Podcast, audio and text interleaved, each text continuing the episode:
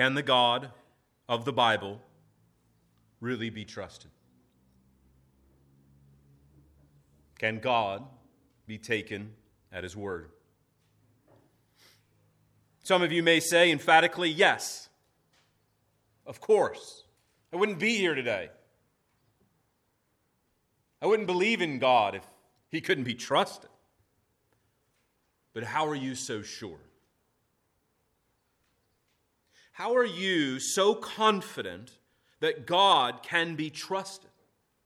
How is it that you know him to be worthy of such trust? What makes you, as a Christian, so confident that you can take God at his word? Have you ever thought of that question?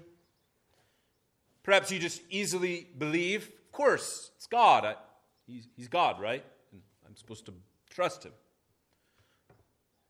But if we were to peel back that question and think about what is it, why is it that God is so trustworthy? What has He done that's demonstrated His, his worthiness for you and I to depend on Him for our eternal souls? Well, we want to think about that particular question this morning as God reveals Himself in His Word that He is a God who can be trusted. Because when He makes promises, He is not like us. He keeps every promise He makes. There's not a promise that God has made that He has not kept. And therefore, He is worthy of our trust. Well, we've been studying the book of Genesis over the last uh, several months. And uh, I hope you've been encouraged in your time in God's Word as perhaps you've rethought about these stories in the way uh, they tell a larger story about what God is doing in your life and in this world. Last week, we concluded by seeing a really quite dark picture in the life of Jacob. Perhaps there's no darker day in the life of Jacob than Genesis chapter 34. And one of the things you want to, I think, as a Christian, be encouraged by is that the Bible does not whitewash sin. The Bible contains some of the most provocative and downright dark sin that one could even imagine. Genesis chapter 34 is an example of such things. And it's not just the world who's acting sinfully. No, in Genesis chapter 34, it's God's covenant people who are acting like fools. Or as we'll see later in the story of Joseph and Judah, Judah's deep depravity. But yet, Judah will be the one that God will work his redemption through, not righteous Joseph. It's interesting to see how God works through sinful people. And the book of Genesis is filled with some of the most sinful human beings in all of the world. Yet God's promise to save continues. From the rape to deceit, to murder, to the passivity of, of Jacob. He just sort of has his, his hands tied behind his back. He doesn't do anything to save his own daughter, his own flesh and blood, doesn't stop his sons from slaughtering an entire village. And all he cares about is staying safe.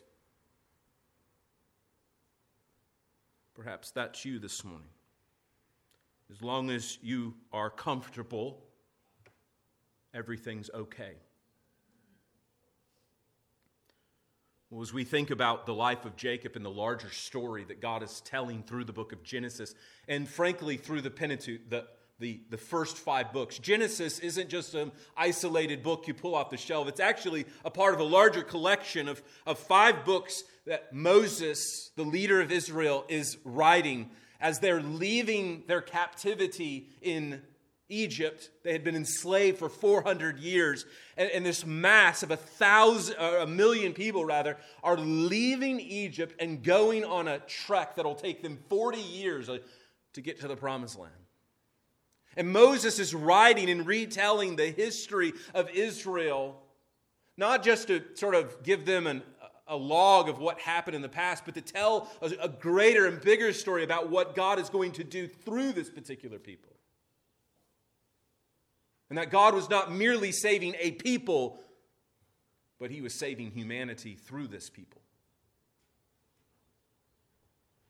And if you remember all the way back in Genesis chapter 3 and verse 15, God promised that it would be through a particular person, a child that would be born, that would come and crush the head of the serpent who had led Eve to sin and Adam to fall. And so, as you think about the book of Genesis like a giant funnel, God started this, uh, Moses started the story with all of humanity, and, and through each chapter, the funnel has gotten narrower and narrower and narrower. As, as you read the story, as you see the characters, as you're confronted with these real people, the question is is this the promised seed? Is this the one who's going to come and deliver God's people from sin? And we saw it narrow to, to Abraham, and, and, and then from Abraham to his son Isaac, Isaac over Ishmael, the younger over the older. And then we saw it narrow from Isaac's twin sons, Esau and Jacob. Or Jacob is going to be the one and as the story of Genesis unfolds, it, it narrows down of the 12 sons of Jacob, which will be the one who is, del- is the deliverer? Well, it's not Reuben. We'll see that today. It's definitely not Simeon or Levi. They're, they're, they've got blood on their hands, literally. And as the story unfolds, you might think, well, it's got to be Joseph, right? The, from chapter 37 to chapter 50, the whole narrative is about Joseph, but it's really not about Joseph. It's really about God and about Judah. And in the midst of the Joseph narrative, there's this invasion in chapter 38 of this wicked, sinful man named Judah. And through this tribe, the lion of the tribe of Judah would come, the king would come, the Savior of the world. Well, with that in your mind, as a sort of contextual understanding of what's happening, when I read chapter 35 or chapter 35 here of Genesis, uh, it might seem that this is just sort of a collection of various facts.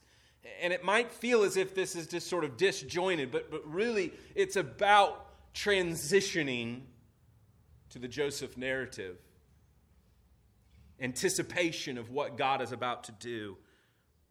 An explosion, if you will, of God's purposes will be made evidently clear as the story unfolds. Well, if you've not turned, please get there. Genesis 35. God said to Jacob, Arise, go up to Bethel and dwell there. Make an altar there to the God who appeared to you when you fled from your brother Esau. So Jacob said to his household and to all who were with him, Put away your, the foreign gods that are among you, and purify yourselves and change your garments. Then let us arise and go up to Bethel, so that I may make there an altar to the God who answers me in the day of my distress, and has been with me wherever I have gone. So they gave to Jacob all the foreign gods that they had, and the rings that were in their ears. Jacob hid them under the terebinth tree that was near Shechem. And as they journeyed, a terror from God fell upon the cities that were around them, so that they did not pursue the sons of Jacob. And Jacob came to Luz, that is, Bethel, which is in the land of Canaan, he and all the people who were with him. And there he built an altar and called the place El Bethel, because there God had revealed himself to him when he had fled from his brother. And Deborah, Rebekah's nurse, died, and she was buried under an oak below Bethel. So he called the name Allon Bachuth. God appeared again to Jacob when he came from Paddan Aram and blessed him. And God said to him, Your name is Jacob. No longer shall your name be called Jacob, but Israel shall be your name. So he called his name Israel. And God said to him, I am God Almighty. Be fruitful and multiply. A nation and a company of nations shall come from you, and kings shall come from your own body. The land that I give, gave to Abraham and to Isaac, I will give to you, and I will give the land to your offspring after you. Then God went up from him in the place where he had spoken with him. And Jacob set up a pillar in that place where he had spoken with him, a pillar of stone. He poured out a drink offering on it and poured oil on it. So Jacob called the name of that place where God had spoken with him Bethel. Then they journeyed from Bethel. When they were some distance from Ephrath, Rachel went into labor, and she had hard labor. And when her labor was at its hardest, the midwife said to her, Do not fear for you have another son. And as soon as her soul was departing, for she was dying, she called his name Ben Ani. But his father called him Benjamin. So Rachel died and was buried on the way to Ephrath, that is, Bethlehem. And Jacob set up a pillar over her tomb. It is the pillar of Rachel's tomb, which is there to this day. Israel journeyed on and pitched his tent toward the Tower of Eder. While Israel lived in the land, Reuben went and lay with Bilhah, his father's concubine, and Israel heard of it. Now the sons of Jacob were twelve the sons of Leah, Reuben, Jacob's firstborn, Simeon, Levi, Judah, Issachar, Zebulun. The sons of Rachel, Joseph, and Benjamin. The sons of Bilhah, Rachel's servant, Dan and Naphtali. The sons of Zilpah, Leah's servant, Gad and Asher. These were the sons of Jacob that were born to him at Paddan Aram. And Jacob came to his father Isaac at Mamre in Kiriath Arba, that is Hebron, where Abraham and Isaac had journeyed, sojourned. Now the days of Isaac were 180 years. And Isaac breathed his last, and he died, and was gathered to his people, old and full of days. And his son Esau and Jacob buried him. Well, friends, as we consider chapters 35 and 36, and I'm not going to read chapter 36, we'll consider it in a moment. We could summarize this particular section of Genesis in this way The Lord is a promise keeping God. El Shaddai keeps his word. He made promises to Abraham. He had made promises even before Abraham. He had promised Abraham to make him into a great nation. Abraham had no children at the time, but then he had a son. And that son couldn't have children either. But then he had twins. God is slowly fulfilling his word. He promised them to make him a great nation, to make them a great people, and to to give them land. God wasn't merely creating some sort of new nation, some sort of some nation state to like he would others like America or Canada. No, God was establishing his kingdom on earth.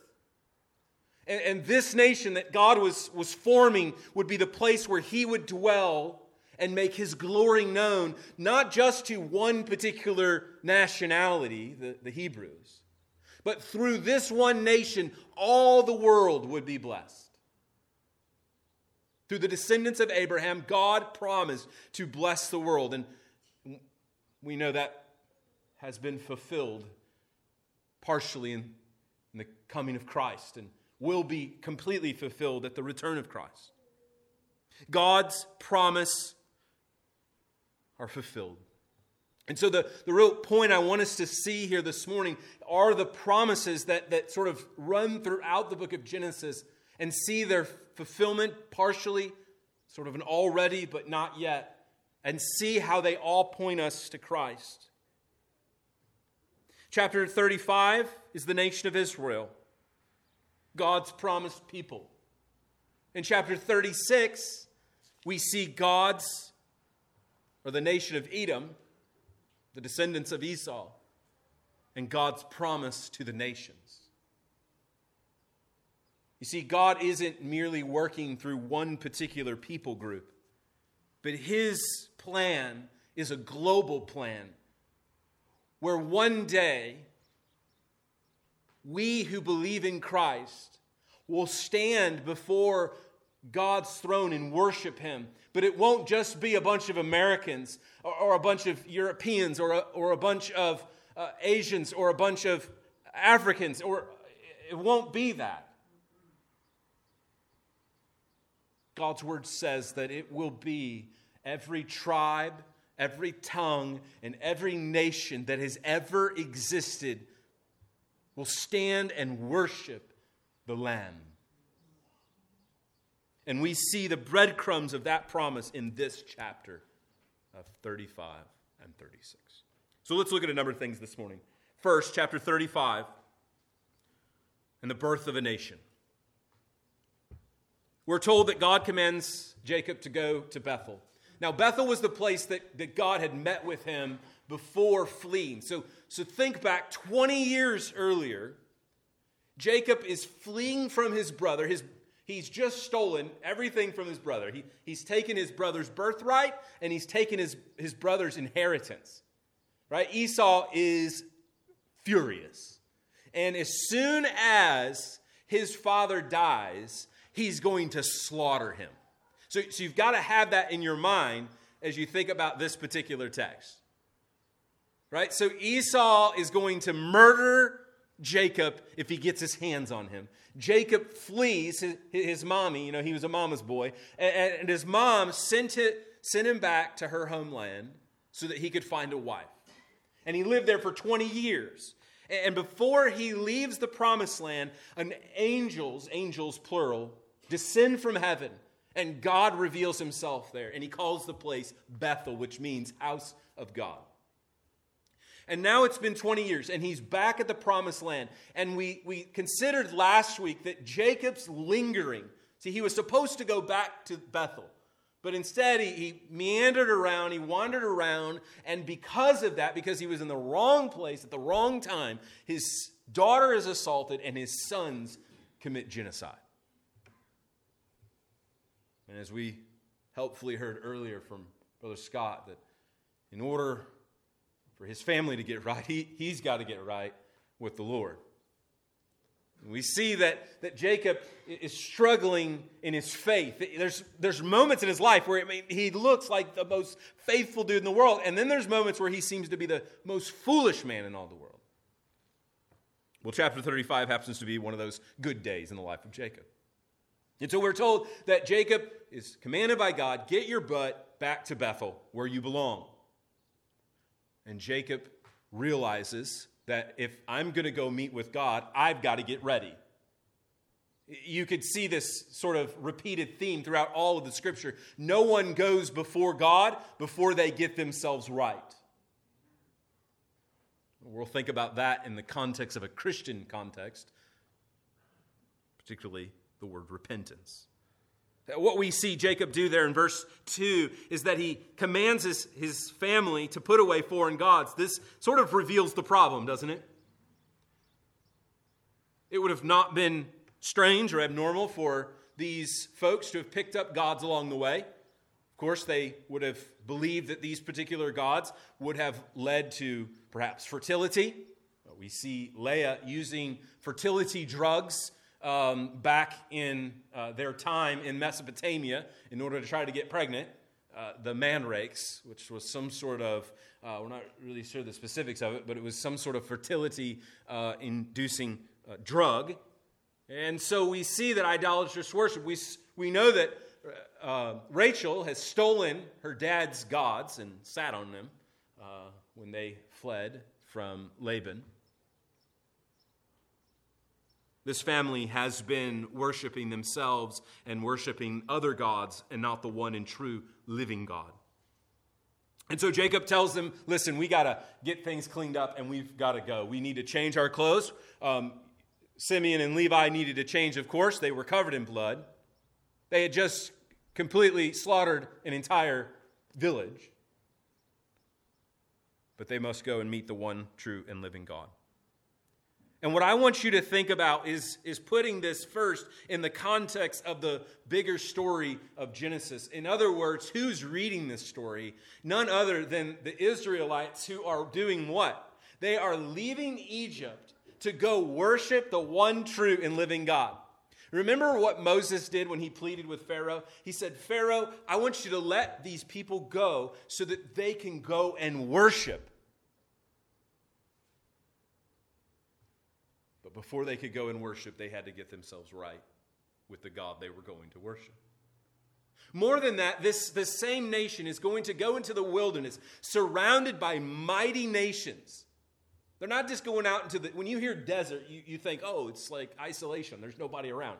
Yes, it was arid land, but there were mighty nations like the nation of Edom, like the nation of the Midianites, like the nations of the Hivites that were surrounding them. And how do you think they would have heard that as Jacob and his family put away their foreign gods, get their hearts right before God, that fear and terror fell upon the nations around them. Now remember, look at chapter 34. Remember Jacob's response to Simeon and Levi. Verse 30.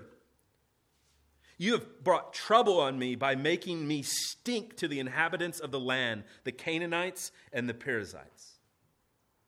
They had just slaughtered an entire town. Uh, they weren't everybody's friends. They had overnight become the enemy of the land.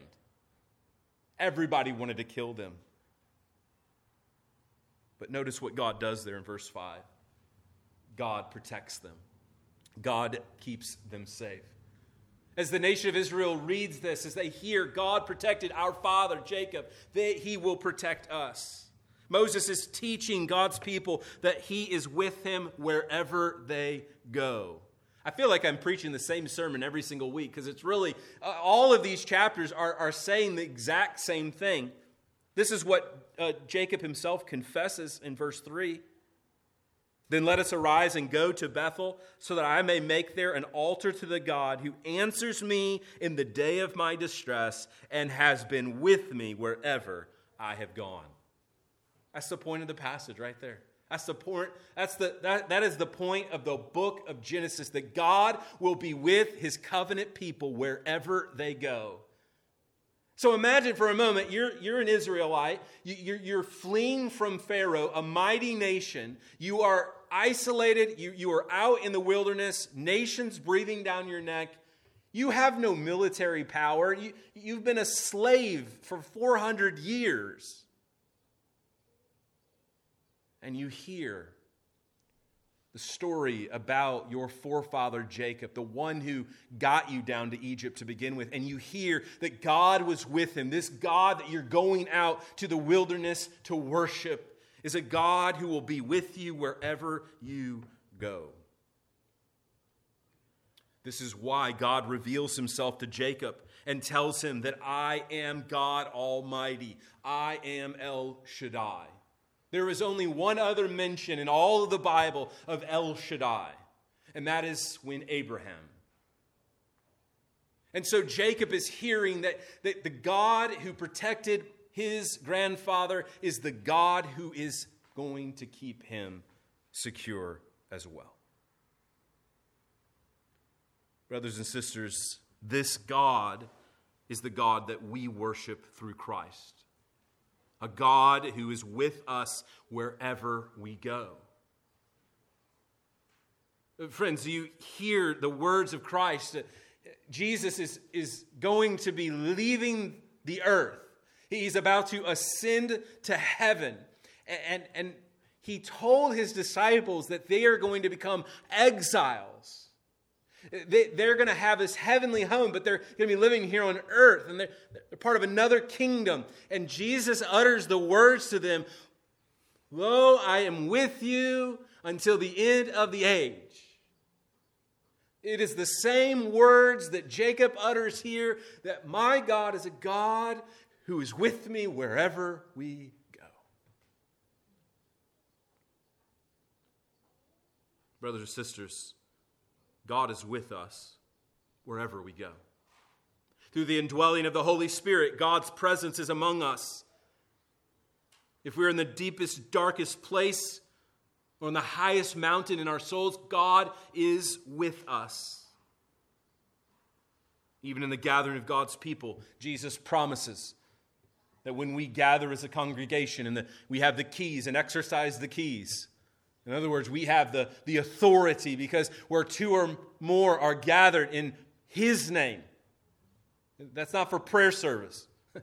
That's for church discipline service. Uh, when, we, when we gather in the name of Jesus, like we do every Lord's Day, Jesus says, I'm with you wherever you go. God is a promise keeping God. He keeps his promise, his word, and he confirms in this chapter that he will be with Jacob and his descendants, that he will not abandon them, that he will not leave them.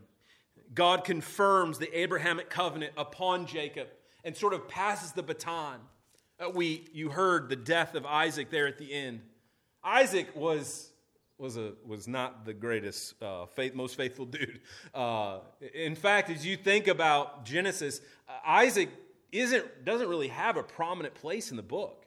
There's a lot about Abraham and a ton about Jacob, and of course, a lot about Joseph, but not a whole lot about Isaac. But notice how God is faithful even when Isaac is faithless. He lived to be 180 years, full of days. In other words, God tremendously blessed him. Again, these are just uh, small portions. I just wanted to point out to you about this sort of theme that God is with his people. He is covenant people, he will not abandon, and he will be with them.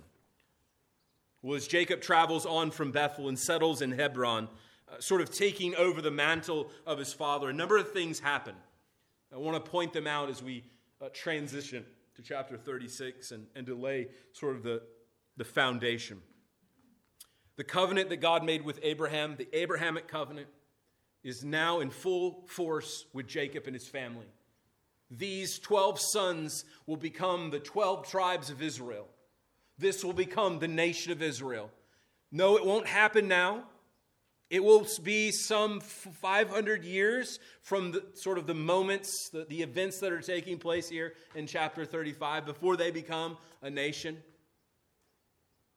and establish themselves as God's covenant people through the leadership of ultimately Joshua as he brings them into the promised land. We're told that as Jacob makes his way back to his father to settle, that his beloved wife, his favorite wife, if you're visiting with us this morning or, uh, or you just woken up to Genesis, welcome. Jacob has four wives. Um, don't commend it, uh, it's not biblical. And uh, if you want to know why uh, polygamy is a disaster, just read the book of Genesis and you'll figure that out real quick. Uh, of course, polygamy, uh, multiple wives, is forbidden in the scriptures, um, but that didn't stop uh, some people like Jacob uh, from uh, consuming as many as he could, or Solomon after him, as Solomon had more than anyone. Um, but we're told here that Rachel, his favorite wife, dies in giving birth and delivery of Benjamin. As you think and contemplate this particular verse, I, I, hope that you saw some little breadcrumbs there, didn't you? Rachel, Jeremiah will use this particular text as a lamentation as they lament their exile in Babylon and lament the death of Rachel's sons. We know this text is upon the early stories of Jesus' life and the location there in Bethlehem. Fascinatingly enough, Rachel is buried in Bethlehem, not in the family tomb as Leah will be. Something that was dynamic in this particular relationship was the sort of chief, chief uh, position that Rachel held. With the passing of Rachel, the baton sort of gets passed to another matriarch in the family, particularly Leah. And Bilhah is the servant to Rachel. And who would then become the rightful heir of the, the next matriarch of the family. And this is why we read in chapter 22, or, or verse 22 of chapter 35, that Reuben sleeps with his mom, essentially, Bilhah, to ensure his mother, Leah's, rightful place in the family. In other words, what we see is, a, is an attempt by Reuben to take the, the family throne, if you will. He is the firstborn, after all, as it's mentioned in verse 23. You'll see Moses emphatically making clear that Reuben is Jacob's firstborn. If we wouldn't have already known that, the reader knows that, we know that. He's emphasizing here that the firstborn is going to be passed over. He's preparing us for what's about to come in the story of Joseph and of Judah. For the reader and for us, what we need to think about is what God is going to do through this messed up family and disordered relationships. A sort of a lingering effect of Jacob's past sin. And it's a reminder to us that our sin often has a lingering effect in our life. That though God forgives our sins, that doesn't mean that there are still not consequences to our sins. We see that even here a lingering effect of Jacob's sinfulness, even upon his own family. Well, as the baton is passed, as we see Jacob settling there and replacing his father Isaac, it leads us to remember that God's promises are not going to fail because of the foolishness of Jacob's family, but that God has a purpose in all of this. And as I mentioned at the beginning, that through Judah, the fourth born of Leah's son, not of beloved Rachel, Joseph, or Benjamin, would come the promised seed. As Jacob reveals this in his blessings in chapter 49 of the book of Genesis, that it will be through the tribe of Judah that the promised king would come. Now, I passed over it just a moment ago, but I want you to notice here as we prepare to sort of transition and sort of wrap things up in chapter 36 that when God confirmed the Abrahamic covenant in chapter 35 and verse 11, notice what he says to Jacob. He said to him, I am God Almighty. Be fruitful and multiply, a nation and a company of nations. So, so, in other words, he says, not just one nation, but a company of nations.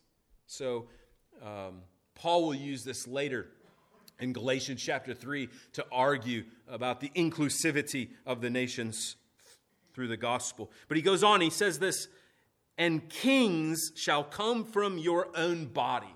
In other words, from your children will come kings. Kings will come from you. Well, as we think about this king that is going to come, Moses sets up Israel, sets up the, the first readers, if you will, by demonstrating that Esau had kings before Israel. In other words, he's trying to show them that God is faithful to not only the nation of Israel, but to the nations plural. You know, often when we read our Bibles, I, I fear that we, we narrowly think God's only, you know, He only cares about the Jewish people. God only cares about the Hebrew people. That's not true at all. God's purpose was to work through one particular people so as to bless all people through Jesus Christ, a descendant of Jacob's, the true king. And so God made promises to Abraham, and he kept those promises through Jacob. His covenant people would establish the kingdom, his kingdom on earth. But as we'll see, as you'll see in the reading of your Bible, that they will fail to honor God and make him king. And therefore, God would need to send someone else to establish a new kingdom people. God's presence with his people through the work and person of Jesus Christ, his son. So that a people from every tribe, tongue, and nation. I want you to see then that promise in chapter 36. So just a few things I want to note here, and, and I want to be clear that when you read these gene- genealogies in chapter 36, uh, you might be like, well, what is the point of all this? Here's what I mean God's chosen Israel. God has said, I'm going to work through Jacob's sons. Why all this business about Esau's sons? Who, you know, God says, I chose you. No, I didn't choose him. Paul says it this way uh, Jacob I loved, Esau I hated.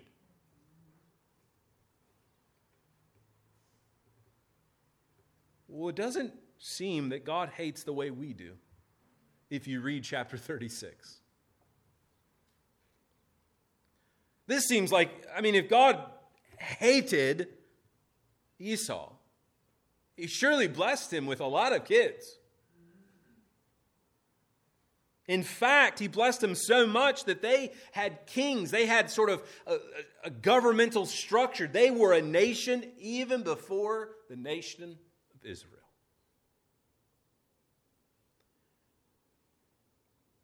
We're told in chapter 36 some about Esau's family.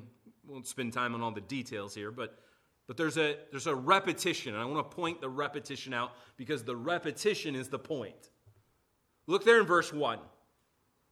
These are the generations of Esau, Jacob's twin brother. That is Edom. Throughout this chapter, Moses continually repeats that theme. So, again, another example would be verse 8. So Esau settled in the hill country of Seir. Esau is Edom. So, so for the slow reader in the room, that didn't get that the first time, Moses says, Here, here it is again. Uh, Esau is Edom.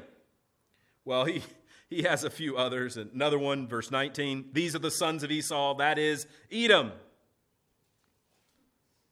Or again in verse 31.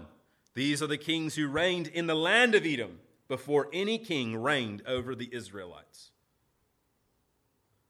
What's the point? Well, as you and I read this, we're like, okay, I've never been to Edom. I don't know where this place is. Well, the Israelites would have known it quite well. You see, as the Israelites left Egypt and were on their way to the promised land, there was a, there was a, a kingdom, a territory, a shortcut, if you will, a, a, an alleyway, a bypass, something that would have got them there really quickly. It was the country of Edom. You see, the kingdom of Edom set just to the southern border of what is the promised land, so that when they came out of Egypt, they could have made a straight shot right to the promised land, been there literally overnight. But when they made their way to the border of Edom, what does Edom do? But they say, Get lost, Jacob. You stink. Get out of here. And what Moses is doing here is teaching the nation of Israel, because they were instructed don't mess with Edom and fascinatingly enough, in all of the time period that God's people, uh, through all of the kings, in particular King David, he dealt with the Edomites regularly.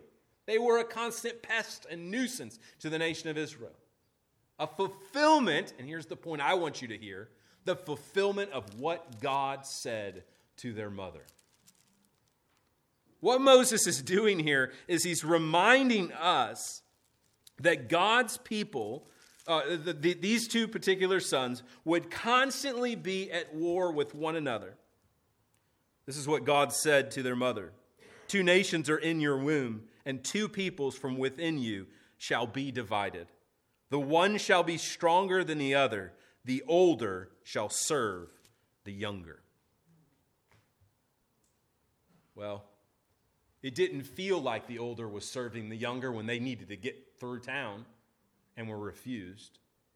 It didn't feel like the older Edom was serving the younger Israel when they were constantly harassing King David. Or it didn't feel like that when the one guy who spoke into King Saul's life the most was Doeg the Edomite. It didn't feel like that when Obadiah preached down hellfire and brimstone upon the people of Edom wrote his entire prophecy about how God would one day. And it didn't feel like that whenever King Herod sought to slaughter all the children in Bethlehem. because the king had been born. What's the point? That regardless of what you see going on in the nations around you, nation of Israel, God is still with you. Though they might have had kings first, the one true king will come from you, the king who will reign over the cosmos. And what we see here is a sort of a glimpse of what God will do through all the nations in blessing them through the one true and living King, Jesus Christ. So much so, as I've alluded to in Revelation chapter 7, as John looks to the future. So you want to talk about fast forwarding, right? We just fast forwarded to the, to the end, from the beginning to the end. In Revelation chapter 7, John gets this vision of the future. And after this I looked, and behold, a great multitude that no one could number from every nation and from all tribes and people and languages standing before the throne and before the Lamb. Every nation, even the nation of Edom. So often in our lives, we can discount and think that God is only at work in one particular people, one particular denomination, one particular church, or one particular Christian.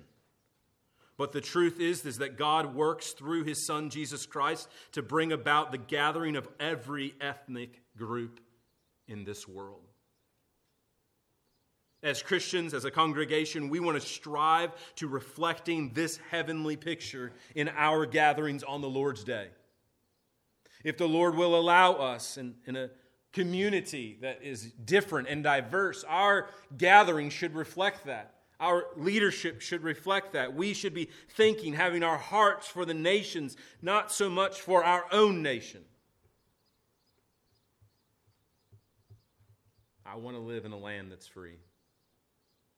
But my heart, my citizenship, first and foremost, is in heaven. That should inform the way I think, the way I vote, the way I love my neighbor, the way I serve in my community. God has a global plan to unite people from every tribe, tongue, and nation. And this God is a promise keeping God. And so this morning, as we think about the thousands of people groups in our world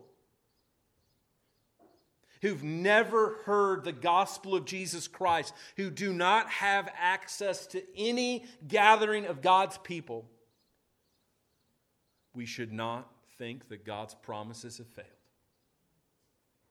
but continuing faithfully to share the gospel of Jesus Christ to the ends of the earth for his glory, because he promised and he keeps his word.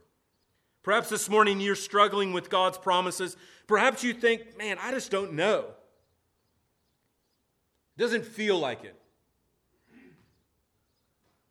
Brothers and sisters, what you need to do with your feelings is inform them with truth.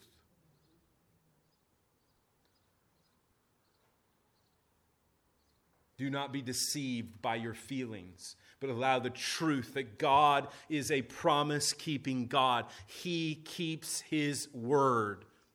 Spend time in the Word, meditating on God's promises, like the one in Psalm 91. I will not let pestilence.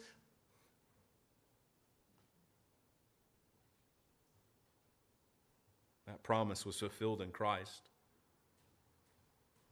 for he commanded the angels concerning him. Our God keeps his word. You can trust him. You, you can trust him with your life. You can trust him with your family. You can trust him with your soul. Can God be trusted? Yes. Because he is El Shaddai, the Lord God Almighty. As Paul reminds us in 2 Corinthians chapter 1, for all the promises of God find their yes in Jesus Christ. This is why it is through him that we utter our amen to God for his glory. Let's pray. Father, it is for your glory alone that you fulfill your promises. You did not have to make a single promise, but it is your character to be a God who keeps his word. Lord, help us, teach us to depend upon you. Let us set our minds in your eternal plan to call and to gather a people from the nations. It's for your glory and our good in Christ's name. Amen.